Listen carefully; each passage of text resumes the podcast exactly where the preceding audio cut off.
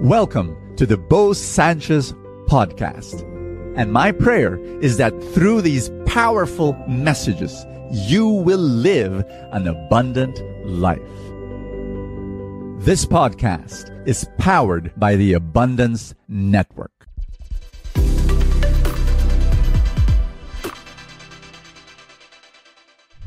Are you going through some trials right now?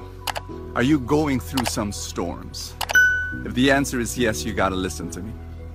Wouldn't it be wonderful, like incredibly amazing, if God would appear in front of you, get his magic wand, wave it at you, and boom, all your problems would disappear.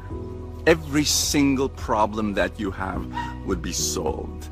Wouldn't that be glorious? But I want to let you know that, and this is a very disappointing message in a sense, because God will not do that. And maybe a part of us will say, Why not? I'm going through so much stuff in my life and it is such a burden. Lord, do you not care for me? That's what many people say. You know, why God? Why me? Don't you love me? Here's the answer, and you might not like it.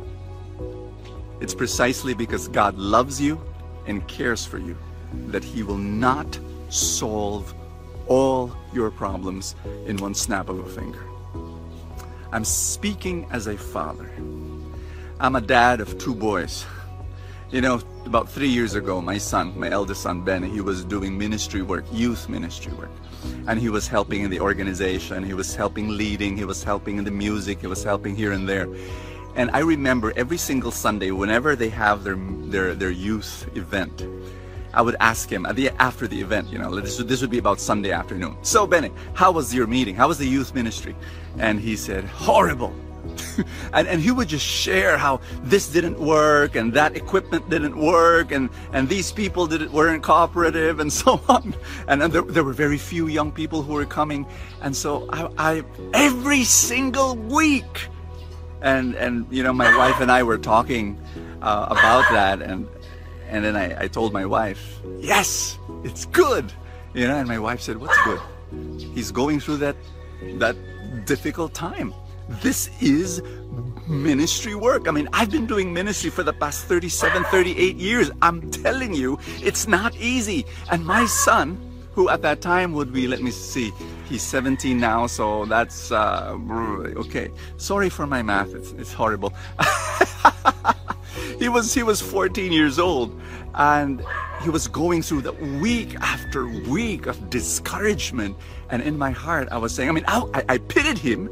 I, I, I, my heart went out to him but i also knew that this was the only way the only way for him to learn. And then after about a year i would notice that every sunday afternoon i would ask him so how was the meeting? There, there were there were sundays when he said it was okay whoa that was new and then finally, I've, i think I think that was last year when there was a breakthrough when there was where, where, they did some changes. They made you know my son made a little bit of adjustments here and there, and uh, you know there were there were straight Sundays where I would ask, How was youth ministry? And he would say, Fantastic. He would say, Amazing. He would say, Glorious. And that, that was the result. I, I didn't go in, you know, when, when, when he said, oh, it was horrible three years ago, I, I as father, you know, didn't, didn't go in and solve the problems for him. I didn't do that. What I did, it was just, I allowed him to go through it. I was there beside him. I, I, I encouraged him and, and, and, I, and I gave him advice. I gave him wisdom, but, but I did not solve the problems for him. And because of that, he's more mature now.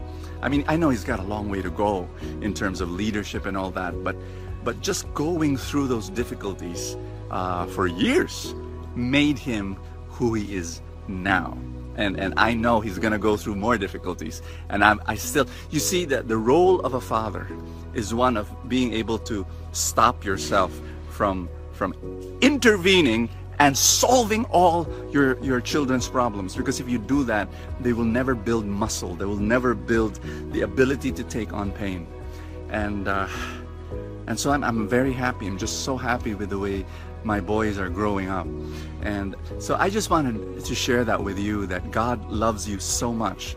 And more than giving you miracles. He wants to give you maturity. Hi, my name is Bo Sanchez, and welcome to Full Tank. This is your place of inspiration where I read a gospel for the day and I pray that it will equip and inspire you. Our gospel is Matthew chapter 11, where Jesus says, Come to me, all of you who are burdened, and I will give you rest. And, and you know, when you hear that verse, yes, oh, thank God, come, I, am burdened, Lord, give me rest, give me rest. And then the next verse says, Take my yoke upon you. What? You know what a yoke is? It's not from the egg. Hello. the yoke is that wooden thing that that's around the carabao.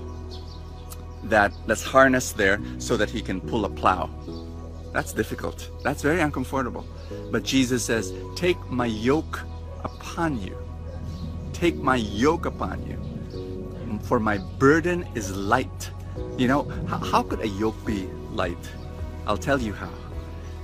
Jesus is giving you the cross. He said, he said in another verse, if you want to be my disciple, you must take up your cross. And, and a lot of people think that, you know, cross is suffering, you know, just, you know, suffering for suffering's sake. No, it's not. It's about the suffering that comes from love. If you love, the burden is light. Am I making sense to you?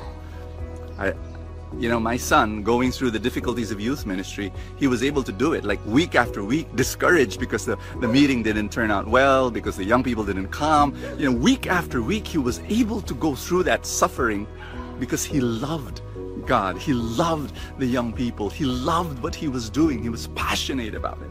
And so the burden, even it was big, was light. And I pray that your burden will be light. I want you to give your burdens to God right now and then take on His yoke. The yoke is called love. L O V. I'm going to be praying for you right now. In the mighty name of Jesus Christ of Nazareth, I pray for more blessings upon you. I pray that you take on the yoke of Jesus. I want you to make a decision that in everything that you do, you decide to love no matter how difficult it is. And I pray for more miracles for you, but more than miracles, I pray for maturity. In Jesus' name, amen and amen. In the name of the Father, and of the Son, and of the Holy Spirit, amen. Thank you so much, guys, for this opportunity. Listen to me. If you do not have yet a spiritual community, and um, you know, I really believe we need, we really need one. You know, all of us do. Um, just in case you don't have one, you can join the feast. Um, go to feast.ph and then you know look at, at the, all the other feasts that we have. They're all over the world. Um, you can even start one by, by starting a, a Feast Light. And uh, again, you know, go through that webpage and find out more about what we do. And then thank you so much for, for being there, for being part of Full Tank. God bless you, everybody. And I will see you tomorrow. Thank you so much for joining us. I have a favor to ask. If you have not yet done so, subscribe to this podcast because that's how these things work, you know, the algorithm, etc. Somewhere, somehow, it gets up into the ranking, and then people will get to know more about it, and people will listen, and then people will be blessed, and then the blessings will ripple, and more and more people will experience God's love. Thank you again for all your support, and I will see you next time.